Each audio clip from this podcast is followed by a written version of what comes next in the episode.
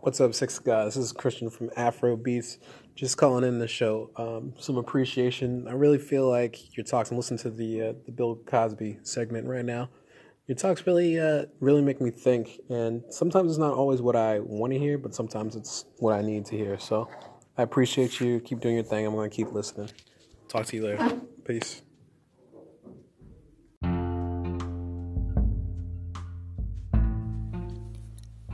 This is episode 58 of African and American with your girl Six the Goddess. And keep in mind, I'm a goddess and I'm sensitive about my shift. Peace and love, family. I hope you're doing well. Family and I are doing well. I want to thank you all for tuning in today. You could be anywhere in the world, but you're here with me, okay? And I appreciate that, okay? And I just want to say thank you, all right? Um, if you haven't already, uh, I need you to go ahead and subscribe to the podcast, rate the podcast, write a review, good or bad. Don't mean me no, never mind. It is all appreciated. So if you could help a sister out and go ahead and, um, you know, just do those few things for me. I don't ask for much, okay? That I mean, that's it. That's that's all I need. Okay, I'm done after that. Um, this week I want to talk. Well, I I want to talk about this for a while.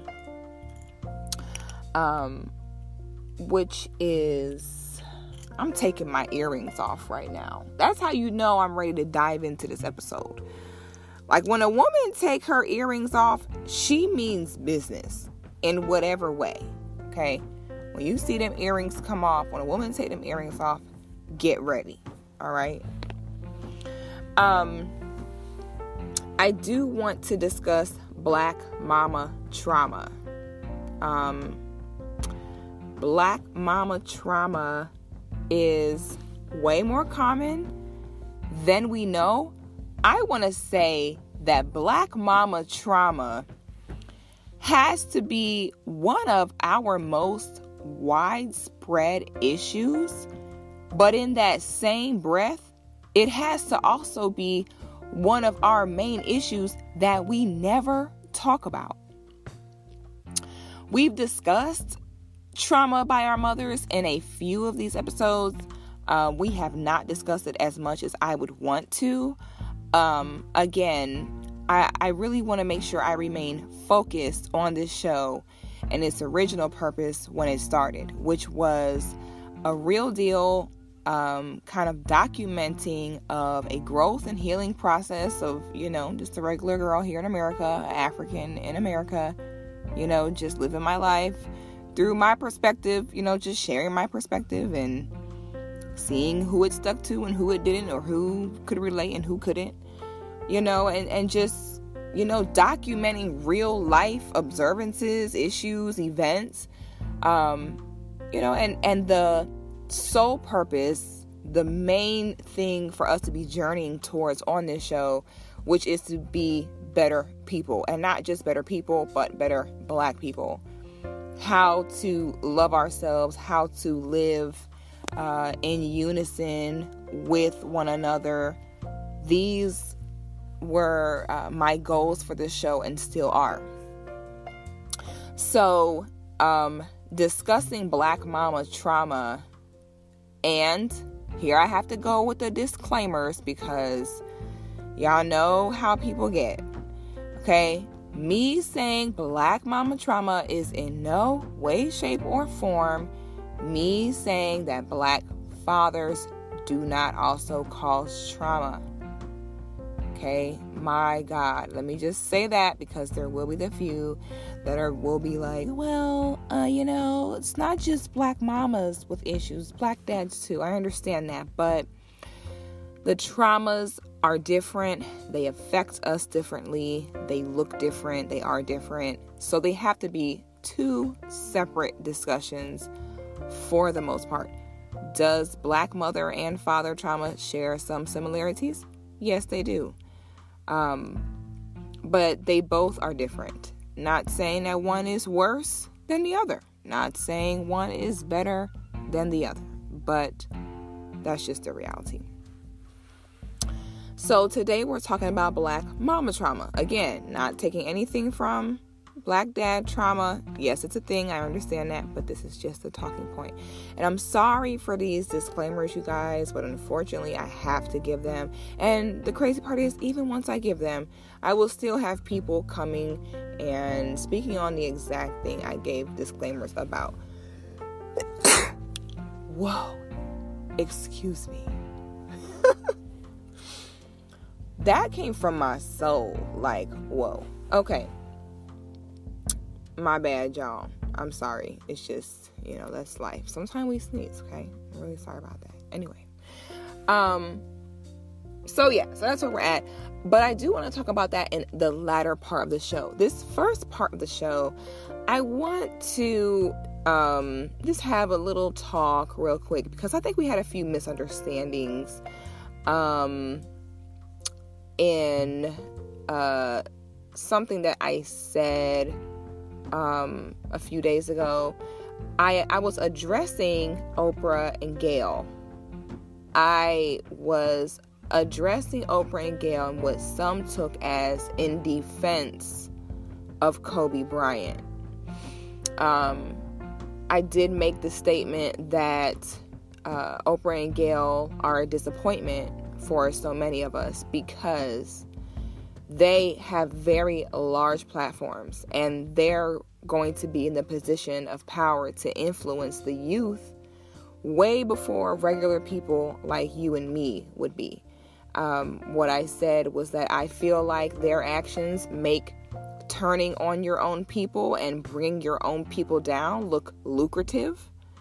Um, what I said was because they are building wealth off of tearing down their people, they're going to inspire other people to do the same thing. They are doing nothing in any way, shape, or form to be any type of positive influence towards uh, real black family empowerment, as we can see, because neither one of them are married or ever had any children. Um, unfortunately, that does tell you a lot about where someone's head is at.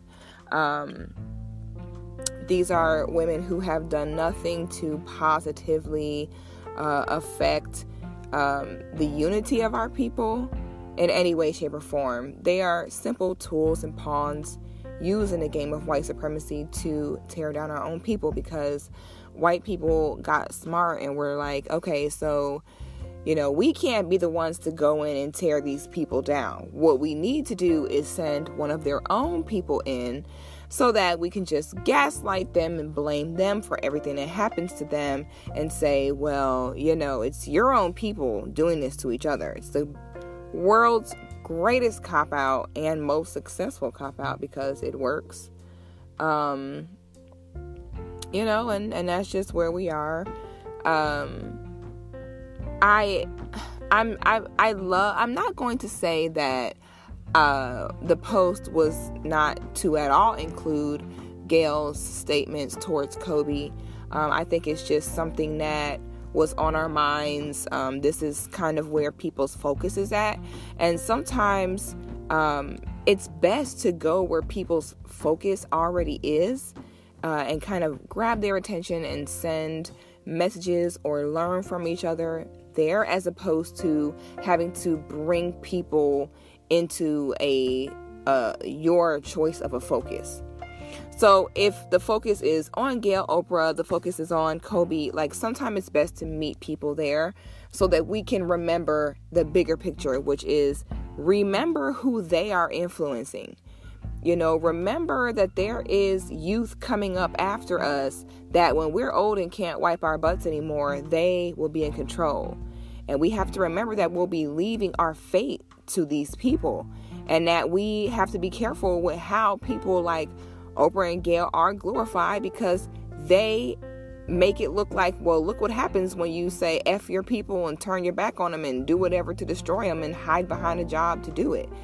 You know, and we are poor as hell compared to Oprah. So the youth are gonna be like, shoot, I'm not listening to y'all broke ass. I'm I'm, I'm rolling with what Auntie Oprah said. You know, remembering that that should be our biggest concern here um, is was my focus in that post. Uh, it's it's not it's not to take anything away from Kobe. I just wanted to make it be clear that he is not the sole reason uh, behind why Gayle is wrong. Gayle is not wrong because of what she said about Kobe. What she said about Kobe is part of a bigger ploy that has plagued black men, black people in general. You know, with these typical black guy, white girl cry rape scenarios that we've seen a thousand times. You know, you placate into that. Okay, it's uh, it's not necessarily about Kobe. Kobe's legacy is what it is. He is the man that he is. Um, we can't take away from the fact that he affected people's lives um, so positively. Uh, we cannot take away from the fact that you know grown men were brought to tears um, at the at the news of this man passing. When how many of you, when you die, people, you know, the max they're gonna give you is a damn that's crazy or a man that's sad you know, but to have a man bring people into such emotion, which proves right there that this man touched lives, the amount of black, young black boys that he inspired. Um, we cannot ever take that away from him. We simply can't. Uh, however, um, you know, it's a tragedy uh, as to who his legacy is left to. It, it just you know, times like this really shows what marriage is all about. The, when someone passes away is when you really realize the power of marriage and what that means. And you really realize the power of marriage is that, wow, this person inherits your whole legacy. Once you die, you know, you're dead. That's it. You know, there's no more work that you can do on this earth. So when that happens, the person that you marry is the one that this legacy goes to. That has to be the most powerful everything that means everything that you work for in your life will be in this person's hands at some point. That's got to be the most powerful and empowering thing ever. I mean, what can be more powerful than that? You know, and and it's not into the hands of your own people. And and that is a tragedy.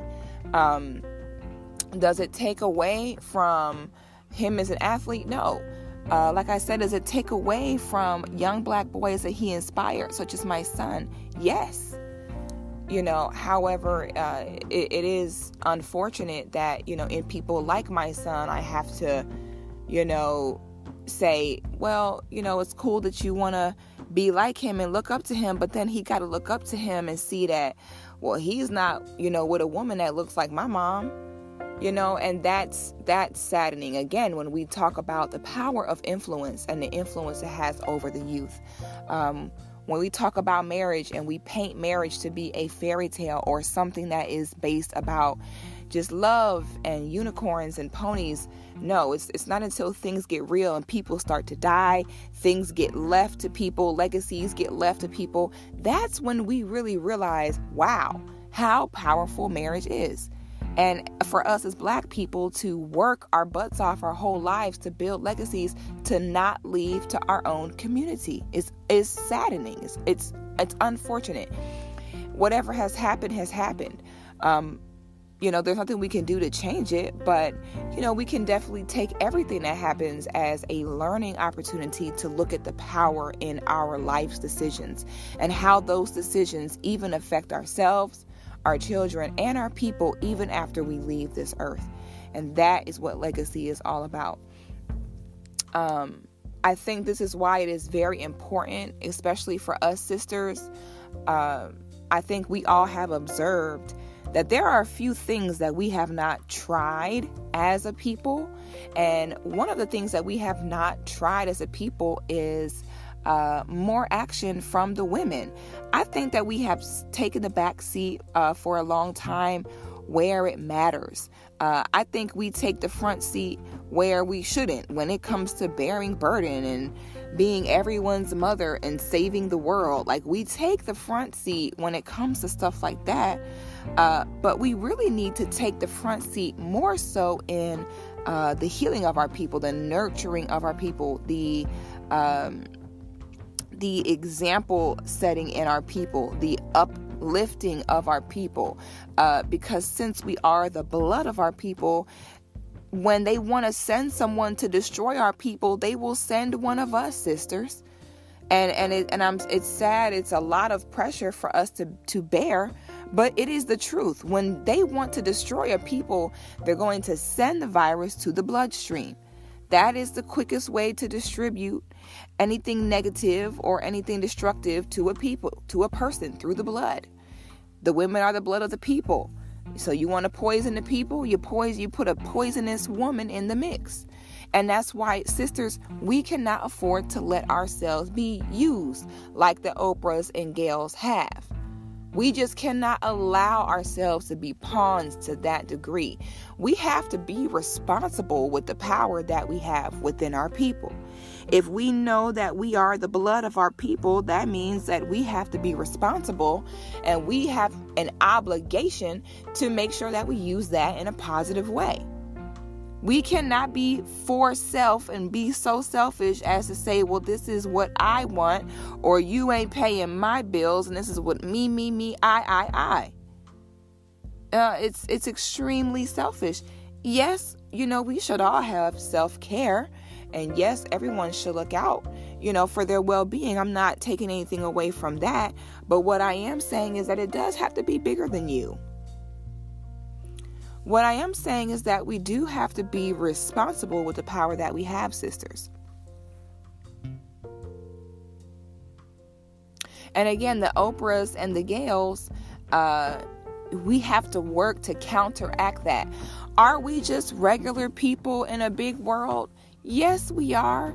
But the truth is that if we can unite as a people. Can I do this by myself? No. Can the sister listening to this do this by herself? No. Can we work against every single negative stereotype that is set against us as black women by ourselves? No.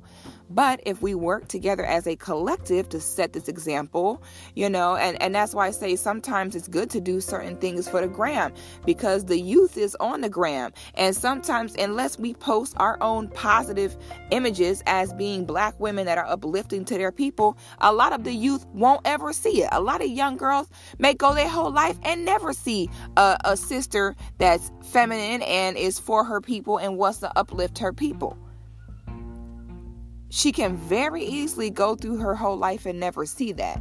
So it's low key an obligation of ours as black women to, if we understand the uh, the um, the power of representation, if we have to put that obligation upon ourselves to be the representation for the younger girls to say, okay, that is a vision of what I want to be like. You know, as sisters, that's why it's so important for us to flourish, not just to live, not just to, to be strong and make it through day by day, but for us to really flourish and to really be happy in the decisions that we make. Not just say, oh, well, I guess I have to do this to be an example, but to really want to do that. Okay, and until the next generation sees us happy and flourishing with where we're at, they're never going to necessarily believe that that's the way to go. If they see you miserable and being who you are, that's not going to make them want to be that way. You know, that's why I, a part of the reason why I started the Fit Fine Feminine movement. Not only do we need to be sound in our minds, but in our bodies too. We need to look good too. You have me messed up. Yeah, it's cool being a smart woman, being an intelligent woman, uh, being a woman of substance. That's great. But don't get it twisted. You need to be fine too. You need to take care of yourself too, sister. You need to put some effort into yourself too. You know, don't don't think it, it's not it's not all about the body, it's not all about about the mind. But it is a balance of a collective of things. You know, as black women, we have to compartmentalize things. We have to be multifaceted. It's it's not just one thing. It's not all about being beautiful and sexy and then being a dodo bird. It's not all about being super smart but then being totally drab in how you present yourself physically. You know, I mean it's not just one or the other, but it is both. You know, and so when the younger sisters look and say, "Okay, this is sister that look good, she's smart, you know, she's for her people. She never have to bedwench or sell out or turn against her people to be successful. These are the images we need to show our daughters. We need to show our daughters images of black family, being black wives, being black mothers, setting feminine standards for ourselves, embracing who we are as women, embracing our role as women, embracing our strength as women, and at the same time embracing our softness as women. They have to see it to believe it. Especially when we have the Oprahs and the Gayles out there putting in that overtime work with 24 hour systems and platforms that are set to program our girls to be and do the total opposite of everything I just said. Okay, that is what I meant when I bring up Oprah and Gayle's name. Okay, this is not in defense of one man, regardless of the who he was. This is never about one of us. It, we should never be so uh, quote unquote. Sometimes we misinterpret the term focus. Um, focus is a very good thing to have. However, we cannot be so focused on only what we want that we lose sight of the bigger picture of what we do, our choices, and how they affect our people, and how they affect our people that haven't even been born yet, children, grandchildren we haven't even had yet, and how our decisions outlive us. Um, uh, it's a big deal. That is the message I wanted to convey. I want to be, I want to make sure that we're very clear on this show.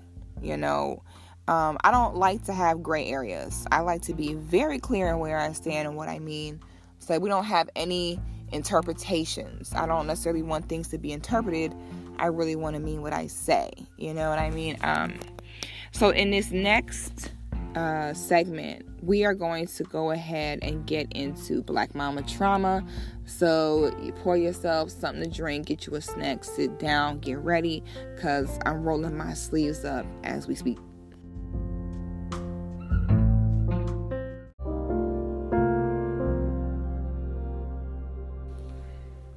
And now it is time to talk about dun dun dun Black Mama Trauma. Now, as you all know, um, well, you should know by now, okay, is that I am currently writing a book. Um, well, I'm writing two books, but one is coming out before the other.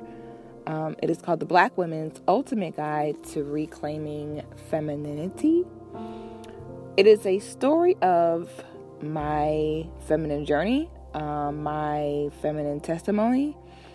Um, it is instructional on uh, how to, just like the title says, how to reclaim your femininity, um, how to get back to your birthright to be womanly. Um, and I think that the book is going to change lives. Um, a huge part of the book is a very open and very honest um, conversation about my own um, feminine testimony. And that feminine testimony, in that feminine testimony, a big part of that is discussing our mothers. Um,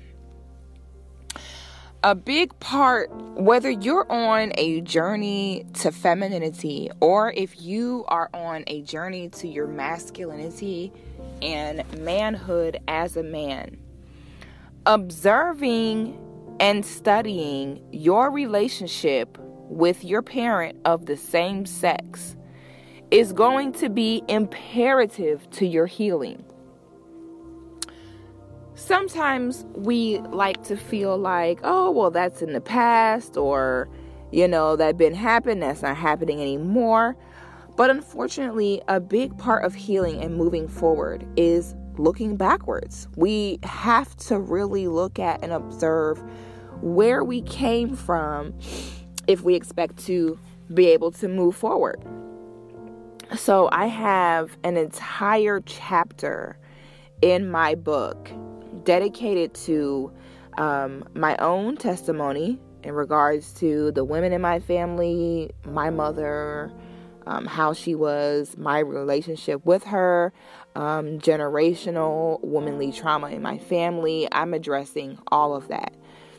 Because as unique as our stories feel to us, there is someone out there that has either almost the same or uh, ballpark the same story as you do.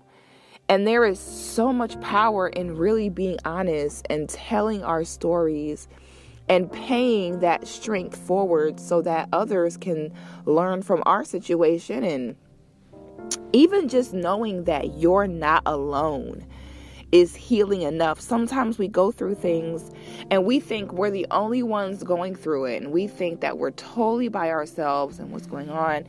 And uh, it can be it can be uh, disheartening when you feel like everyone else is okay and I'm the only one going through something. And that's why we created this safe space on this show to be honest and to be able to say, you know what. Um, to be able to say, you know what, um, I'm not concerned about how things look. I'm concerned about how things really are. And opening up and kind of breaking out of those um, unspoken black people stigma that says we're not allowed to be upset or hurt or cry or complain in any way.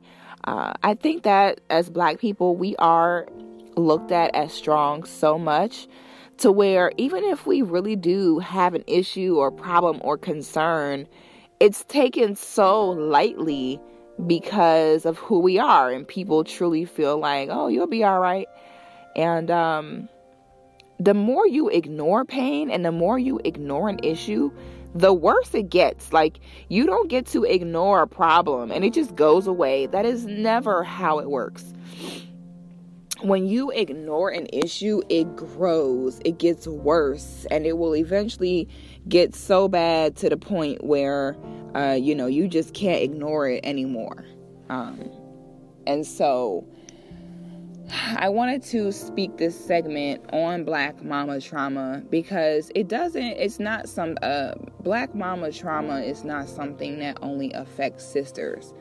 Um, there are men who are affected by Black Mama trauma as well.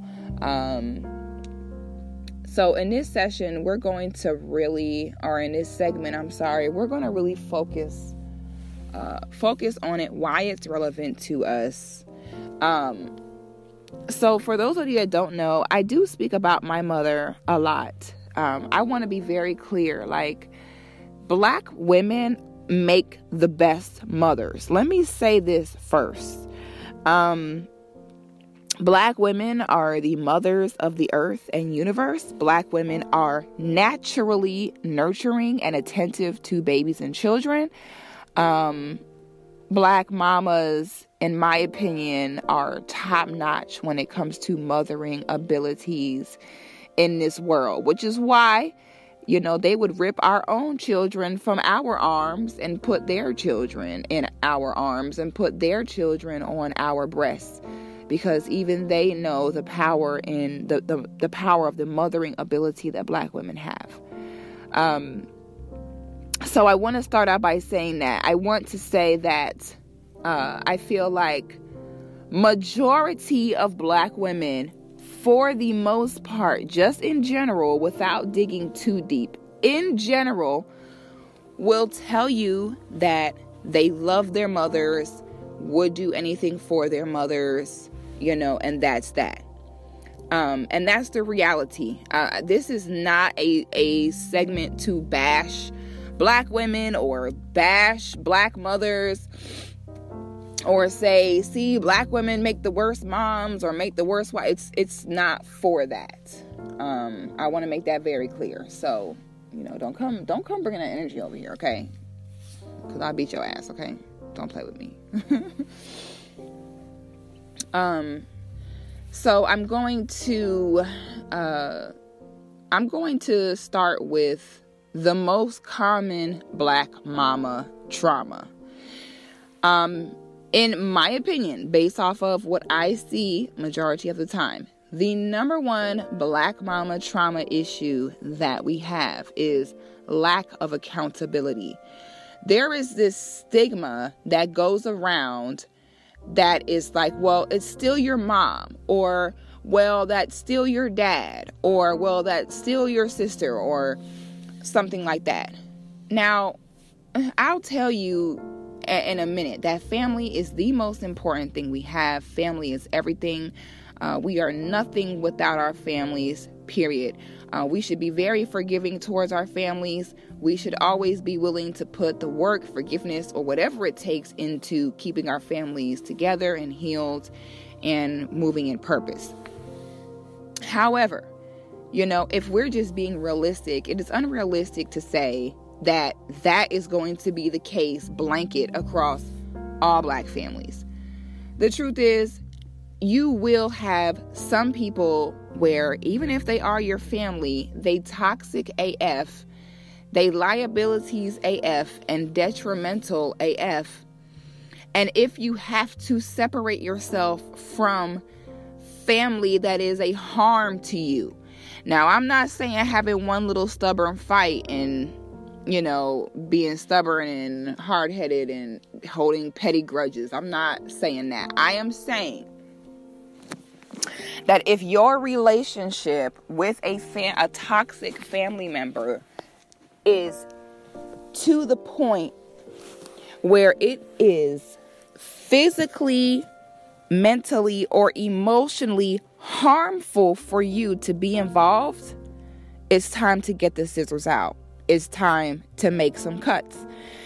What if I told you that you can even cut a family member off while still loving them. Okay, you can have a family member and say, I love this person with everything in me, but I just cannot deal with you. That's okay. Y'all know that, right? Y'all know that's okay, right? Um, you're not breaking any laws by doing that. All right. So even if it's our mother, I want to preface this by saying if a relationship with your mother is harming you, even though that is your mom, it is okay to say, I love you, mom, but you are harmful to me and I cannot carry on a relationship with you. Now, sometimes this may even cause your mother to really wake up to the extent that her actions are harming you and it can make her step her game up or make necessary changes. And if, if and when that happens, that's great. Um, but there's also a chance that it won't. Um, because, like I said, there is this stigma that says you cannot ho- like holding black mothers accountable is like a hateful thing somehow. And I do understand that a lot of our mothers have been through hell and back. You know, I, I'm never here to downplay the pain of our mothers. I'm 100% realistic in understanding, yes, um, there are some of our mothers that went through a lot, uh, went through a lot of pain, a lot of heartache, and I totally understand that. Um, however, we can't live there. Uh, I think it's very important to be understanding to our mothers and why they may or may not take certain actions or why they do certain things that they do. I think understanding the why behind why someone does something uh, is extremely comforting in their actions to you. And I will use my own life and my own relationship with my own mother as an example for you. Um, my mother was a very beautiful woman named Isla Nelson. My mother was an artist. Um, if if you've been a fan of the show, you know this. But newer people um, that just joined our family may not know this. So, for all the OGs, I know you already know this, but you know, we have to make sure that everyone, you know, is getting caught up. So, just bear with me. Um, my mother was a very beautiful woman named Isla Nelson. She was an artist. Um, she had me and my younger brother. I have a younger brother named Eric. My brother is 20. So I'm 20, I'm 30. So my brother's like 27 years old. We have a three, oh, my brother's actually, my brother's birthday is next month. We have a three year gap most of the time. And then when March comes around, he and he has a birthday. Then we're three years apart. And then my birthday comes around in September. And then we're four years apart. So we're three, four years apart, um, my brother and I. So my mother had two children. Um, when I was eight years old, my mother was diagnosed with diagnosed with stage three breast cancer, uh, which almost killed her. Um, she was able to go into treatment and eventually go into remission. Now the cancer did uh, come back and then go into remission and come back and go into remission for 10 years uh, before enough was enough, and it did eventually take her life. Um, but again, I'm telling you that in order for what I'm about to say to make sense to you. Um, my mom was a single mom. Uh, and there's a lot of us that can say that, unfortunately. Um, and and why is that? Uh, I think single parenting is very common amongst uh, parents in my generation. Uh, if you're in my generation, having a single mom is actually extremely common for us. Um, for our parents' generation, having two parents was the commonplace. Uh, for their children, which is my generation, single parent households was common because when our parents were growing up as young people, that was in the crack era. That was when they had introduced crack to our neighborhoods and um, that was really a huge tool in breaking apart black families. Um, it was also when the feminist movement really started going hard and went live. So you combined a crack era with the feminist movement, and before you knew it, you had a bunch of broken families with a bunch of women that thought they were too strong and super badass and didn't need a man. And that got to be the most horrible combination of things to happen at once. Um, and why is this information important to discuss? Because it allows you to understand the climate that your parents were raised in. When you understand the climate that your parents were raised in, you cut them a break a little bit because we have to remember that our parents are not perfect just because they became parents did not mean that they were just healed and saints and perfect after that. Just because they became parents doesn't mean they had healed from all their traumas. And our parents came before the age of information. Okay, they didn't have podcasts and social media to share our feelings and share our experiences and heal with people that have been through things similar to the way you did. They didn't have any of that. So if we just be understanding to that, it, it is a huge root of why a lot of our parents were the way that they are. They didn't know that cocaine took over your body and brain and ruined your life. All right. They didn't know uh, what it did. A lot of them grew up with a man and a woman in the house. They had never really experienced a single parent household. Uh, many of them did not. So they didn't understand the importance necessarily of um, having a man and a woman under the same roof. This is when women, like I said, the feminist movement was going on at the same time.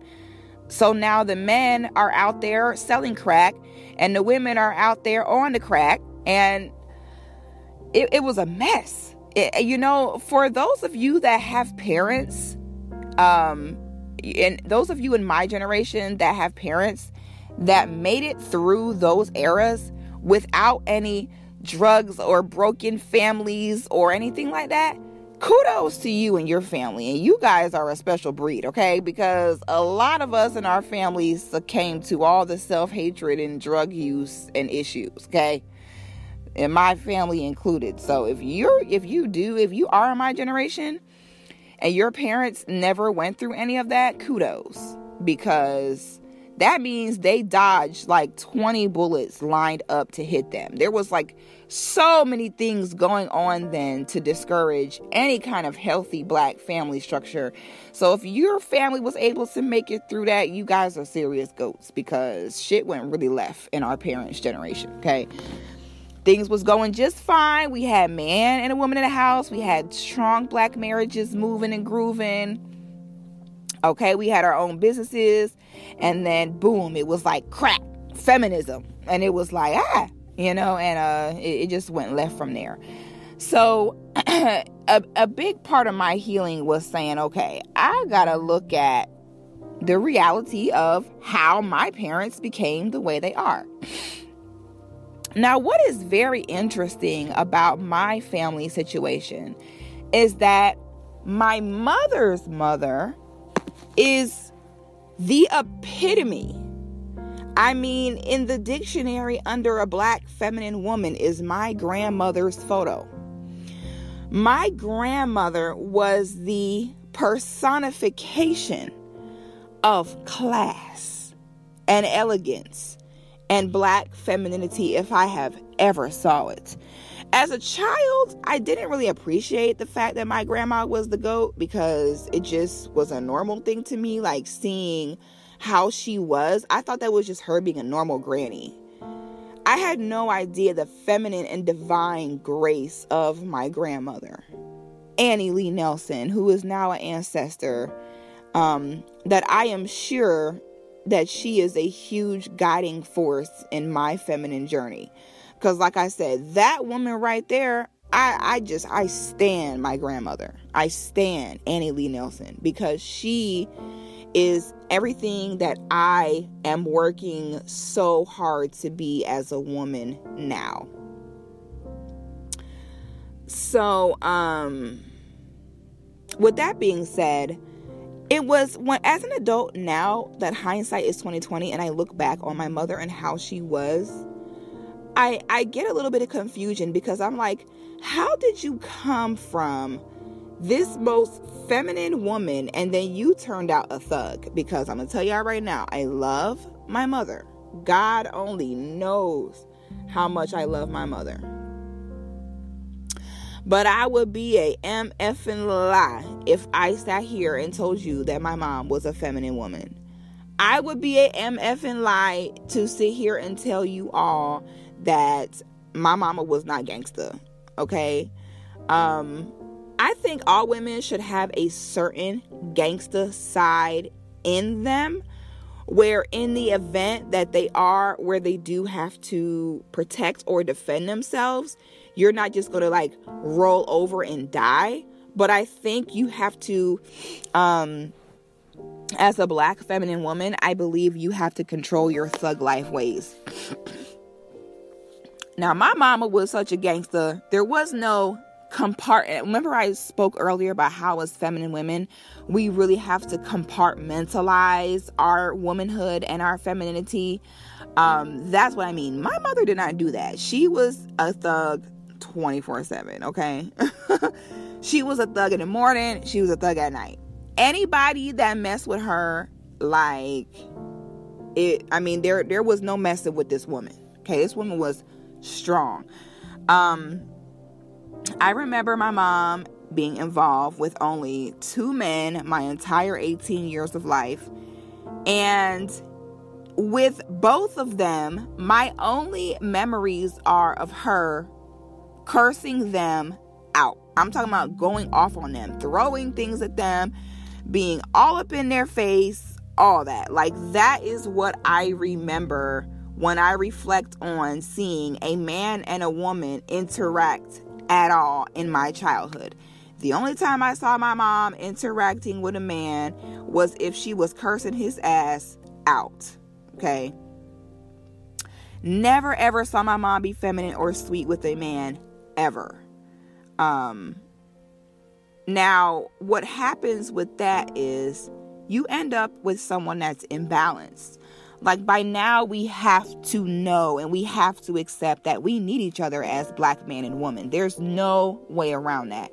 If you are a black man without a black woman, you're incomplete and you are imbalanced. And if you are a black woman without a black man, you are incomplete and you are imbalanced. We can fight this all we want. We can get upset. We can cry about it. It does not change the fact that that's just what it is. Okay? Um, so for so many of us, even as my mom, her being a single mom, she was incomplete. She was imbalanced. And what happens when we are incomplete and imbalanced is we get angry, we get frustrated, we get fed up, we get upset, we get mad. And we can sabotage ourselves or we can sabotage people closest to us. And unfortunately, when you are a child in a single parent household, nine times out of 10, the one that is closest to the parent is the children. And before you know it, the children have become the tool to relieve that parent of all frustration and transgressions that they're experiencing where even small things that are, you know, normal behavior for a child can warrant uh, beatings and whoopings and screaming and yelling uh, because that parent is imbalanced. You know, they're so stressed out trying to do the job of multiple people in one that they don't even have the tolerance for their children just being children.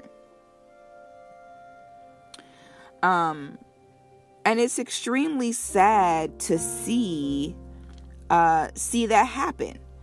Um, if right now I had to put a large group of black women in a room and I said, I want you to raise your hand if one of these applied to you. Um, these are the, the top things from what I have observed that too many black women suffer from at the hands of their mothers. Uh, the most common one, in my opinion, is physical abuse. A lot of us, I think, don't even really realize that we were abused as children because we come from the butt whooping era. Almost all of us got our butts whooped. And it just became a normal thing to us. I don't think that we understand that a lot of those ass whoopings that we got were not out of love, discipline, or anything like that. They were that out of frustration and madness and sadness and brokenness. But again, if, if everyone around you is being abused, you think that that is the norm. So if everyone's getting their ass whooped in your mind, it's okay. So when when we have um so if you have a mother that um you know physically put their hands on you or beat you beyond reasonable force for someone who is a believer in corporal punishment, raise your hand. I know I'm raising mine. If you had a mother that promoted pro- sexual promiscuity in exchange for money or um, chose men over you or allowed you to be molested or raped or allowed you to be exposed to her rapes or molestation or anything like that, raise your hand. How many going to raise their hand? How many of your mothers discouraged healthy relationships with the man that you had, including even possibly the relationship with your father, because she never found true love or a healthy relationship? Raise your hand. How many of your mothers never achieved their dreams never got to where they truly wanted to be in their lives. And instead of putting work into you to make sure that you do get to make it where you want to be in your life, they instead discouraged and broke you down on achieving your own dreams. Raise your hand. Now, if you've never, if you have a parent where you've never experienced any of this at the hand of that parent, that's fine. You know but in this instance you got to speak for yourself because there's a lot of sisters who can't say that. There's a lot of sisters who cannot say oh i can't raise my hand to any of those. It's just too common. And not everyone may talk about it or be completely honest about it but the truth is it's more common than we know and so what happens what happens when we deal with that from a parent how does that affect us into our adult life um, if I use myself for the example again, me having a mother that was super, um, uh, I want to say, very snappy and impatient with me, um, it caused me to really second guess myself in my adult life. Um, it caused me to constantly be in, be in a state of rushing or worry because I had one in moms where you know if you if you drop something or made a mistake, like again, she was always so frustrated because she was so sick and so overworked and overwhelmed and imbalanced and all of those things. You know, me doing something very small would totally cause a huge blow up from her and cause her to scream and yell at me. I I have direct memories of having anxiety attacks as a child where I would get nauseous, throw up, and get sick because I was constantly in a state of panic because it was like, okay, I can't mess up or mom's going to get upset and I'm going to stress her out. And if I stress her out, she's going to get even more sick. I didn't know what day she was going to be alive or what day she was going to die. One day she was fine, next day she was passed out, next day she was in the hospital. I never knew what it was going to be. I never knew day to day if my mom was going to be alive. What this caused in me was anxiety issues that I still to this day suffer from. This is something that really tears me apart is when we have to really be easy on ourselves and realize that we are human and there are things that we experience as children that will affect us into adulthood. And and and it will take some time to heal. If it took me 30 years to get this way, the reality is it could take 30 years to heal that way. I could be 60 years old before I heal from my anxiety. I don't know. But I just let myself know that my trauma is valid and I give myself room to grow and to heal. You know, and is my anxiety getting better? Absolutely. Would it have gotten better unless I would have faced these demons and started taking the healing steps I needed to take? No, it would not. Was it all worth it in the end? Yes. Is it scary having to realize that you have certain behaviors or issues as an adult that stem from childhood trauma? Yes. It's painful. Uh, it's it's painful to realize, man, this happened to me and it really messed me up. But the quicker that you're able to admit that, you know, that's why fake positivity all the time is such a destructive thing. Forget that fake positivity all the time. It's okay to say, I'm hurt. I'm messed up. This this really affected me and I need to be patient with myself and take steps to heal. That is okay. I want everyone to know that's all right. It's really sad when it's like the best that you can do to say that something is all right is to be like, well, you're alive. Well, you could be dead. Um, I don't want the fact that I could be dead to be, well, it's not so bad. I mean, you could be dead. That's not that's not comforting to me. Uh no. You know what I'm saying? People kill me when they say that. Like, well, you should be grateful because you could not be here. Uh, if being dead is the next best thing to my situation, I'm not okay with that. And you can miss me with that fake positivity. Okay, I'm super good on that, and I don't have time for that. You keep that to yourself. um, so it, it caused me to be afraid to make simple mistakes so, what it does is it makes you afraid to try, uh, it makes you afraid to explore. You know, because in the back of your mind, you still hear that parent's voice ringing in the back of your head, and it, and it will affect you as an adult. And the quicker that we understand that and grow from it, we can, I don't, I don't even want to say move past it because everything that happens to us shapes us into who we are. And moving past that is really moving past who we are as people. I would say you'll just get to the point where you appreciate it, you realize it is what it is, it was what it was, and you let it make you a better person. You let it show you the things, you know, that you don't want your children to experience or be exposed to. And you allow yourself to make it better. Um, you have sisters who, um, you know, were raped or molested by someone, and the mother is way too concerned about keeping the man around or keeping peace or something like that that they don't protect their daughter. So, what that will make you do as a woman is that can make you grow up to be very distrusting and resentful towards other women, not even just your mom.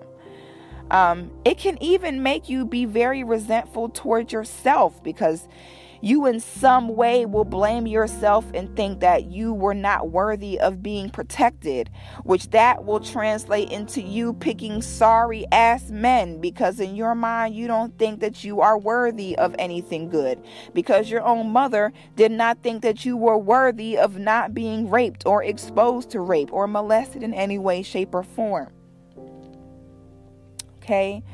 If you had a mother that killed your dreams all the time because she never achieved her dreams, what that will make you do is give up on things easily. It will kill your drive. It will be extremely discouraging to you. Um, it will make you have low self esteem in your relationships with men because now subconsciously you don't think that you're deserving of anything good. Okay? No matter what your specific situation is, you have to know that it's valid and you can try a few things. Um, my recommendation for most people is this I call it the one time rule. You can attempt to have a conversation with your mother and letting your mother know how you felt about certain things they did, how it affected you, um, and getting it out to that parent and see how they respond. They're going to either respond in a way where they want to hear what you have to say and in an apologetic way and um, in a way that is healing for you. And they may also respond with playing victim or switching it around on you or even deny or even lying. You can sometimes try to hold a black mom accountable and she might take it so far as to lie about something. So I would say be ready for whatever can possibly come with it. If you do take the route of, if you do take the route of saying, I'm going to confront my mother about my trauma, um, then you also have the option to say, listen, uh, it is what it is. What happened, happened. Um, I'm not going to dwell in it. I'm not going to be a, you know, a victim of my circumstance, and I just want to move forward.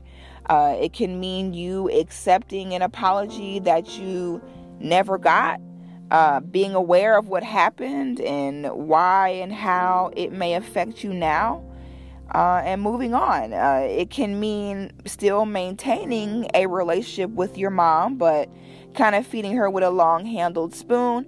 Uh, because again, remember that our parents die before us. So you have to be sure that whatever decision that you make, um, that if and when that parent does transition, that you will be okay with whatever decision you made.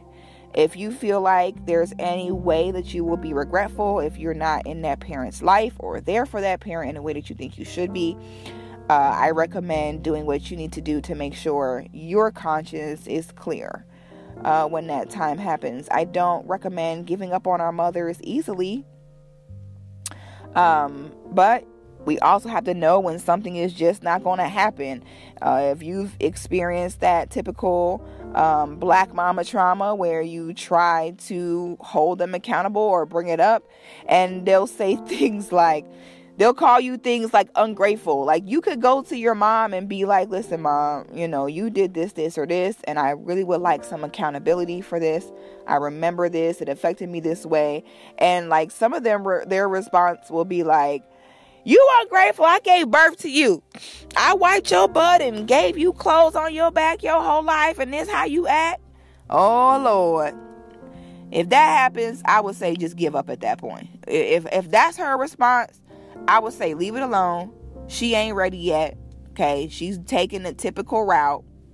Okay, she's taking the typical route of playing dead, even though she know damn well what she did was dead ass wrong. But if they're not ready to be held accountable for what they did, they're just not ready. And it is what it is. And you cannot sit around and be torn apart the rest of your life for an apology that you may never get. You can't do that. But I think that the number one issue we have on how we keep these cycles continuing without realizing it is that we just don't acknowledge it. And I understand that it's painful to acknowledge, but it's something that we just have to do. We got to do it for ourselves, we got to do it for our children. Okay, sisters, Uh, we got to be realistic. I think we all just want to have a loving kumbaya relationship with our mom, but the truth is, a toxic relationship with them will do more harm than simply reevaluating your relationship with your mom and making necessary changes. Um, I would my number one recommendation is to take an apology you never got. You know, be aware, move on with your life, and really all we can do, what's happened is happened. What's in the past is in the past. But all we can do is make sure that we do not carry on these stigmas and these stereotypical behaviors to our future children. And that's all we can do. Dive into your past, people, male or female. Dive into your past. Understanding your parents, understanding their circumstances, understanding that life happens, understanding that none of us are perfect, we're human, is going to be a huge tool in your healing. Cut your parents a break, cut yourself a break. Know that we all make mistakes. Focus on the now, focus on growing. We got black families that we got to keep together and we have to prosper with. So, we got to stay together. We have to be understanding and we have to stay focused, family. Um, I hope that this episode resonated with at least one person out there. I hope that this episode, you know, I haven't gave y'all homework in a while, but that is my homework to you. Uh, I want you to dig into your past. I want you to observe your parents, observe their upbringing, observe their climate. Let's get better understanding so we can grow, so we can heal, so we can continue to progress. Because we know the black family is the foundation of it all. Without that, until that's right, we have nothing. We have zilch, zero. So I want to thank you all for listening. Um, I will see you all next week at the same time. Remember, the show drops every Tuesday now. Uh, thank you all for listening. And I want to say, as always, peace, love, and black power. Six the Goddess, what's good? This the homie commotion from Coded Black. And yeah, man, I just want to say, you know, as you close this episode, you know, that's I, I, appreciate what you're doing, man. Like it's really making a big difference. And um you holding it down for the brothers and the sisters. So keep doing what you're doing. And hopefully we can collaborate soon in the near future or the far future. But all I want to say is, you know, peace, my queen. You know, keep doing what you're doing. And I'll definitely keep checking out your episodes. Again, this is the homie Commotion from Coded Black. We appreciate you. Peace.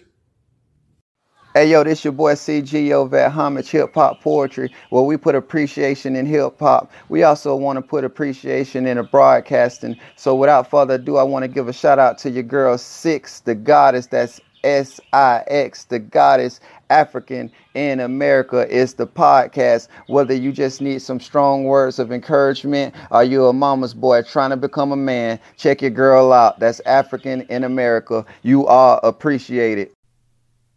Six the Goddess. Love the show. Keep it going. Love the energy. Love the subject matter or topic of discussions that you discuss in your shows. I've been checking you out for a while now. I know this is your 39th show. I, I do a show every day on my on my podcast, so I know that um, it, it, it's time consuming. so keep it going.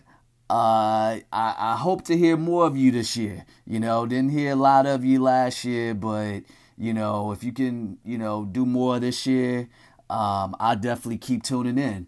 All right, keep up the great work. Keep up doing your thing, my sister, and much love. I'm out. I get you loud and clear. Uh, by the way, I'm Gideon from Tanzania, East Africa, and I like this podcast. Yeah, we we together, man. What's up, Six the Goddess? This is Christian from Afro Beats. Just calling in. Um, I'm listening to your podcast, um, specifically the one about relationships, being single. Um, yeah, I wasn't expecting that this morning. It was kind of refreshing. It was very honest, and you know, I, I enjoyed it. I'm gonna tune into your podcast because I, I like your opinion, and, and I'm curious of what else you have to say. So, uh, thanks for the podcast, and hopefully, I'll talk to you soon. Peace. Love this podcast. This is DJ Moultrie from the Black Equity Podcast.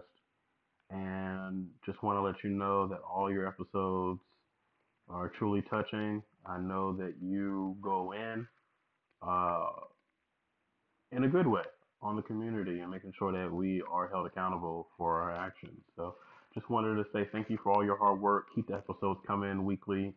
And uh, check out Black Equity Podcast sometime. Let us know what you think. All right. Have a great day.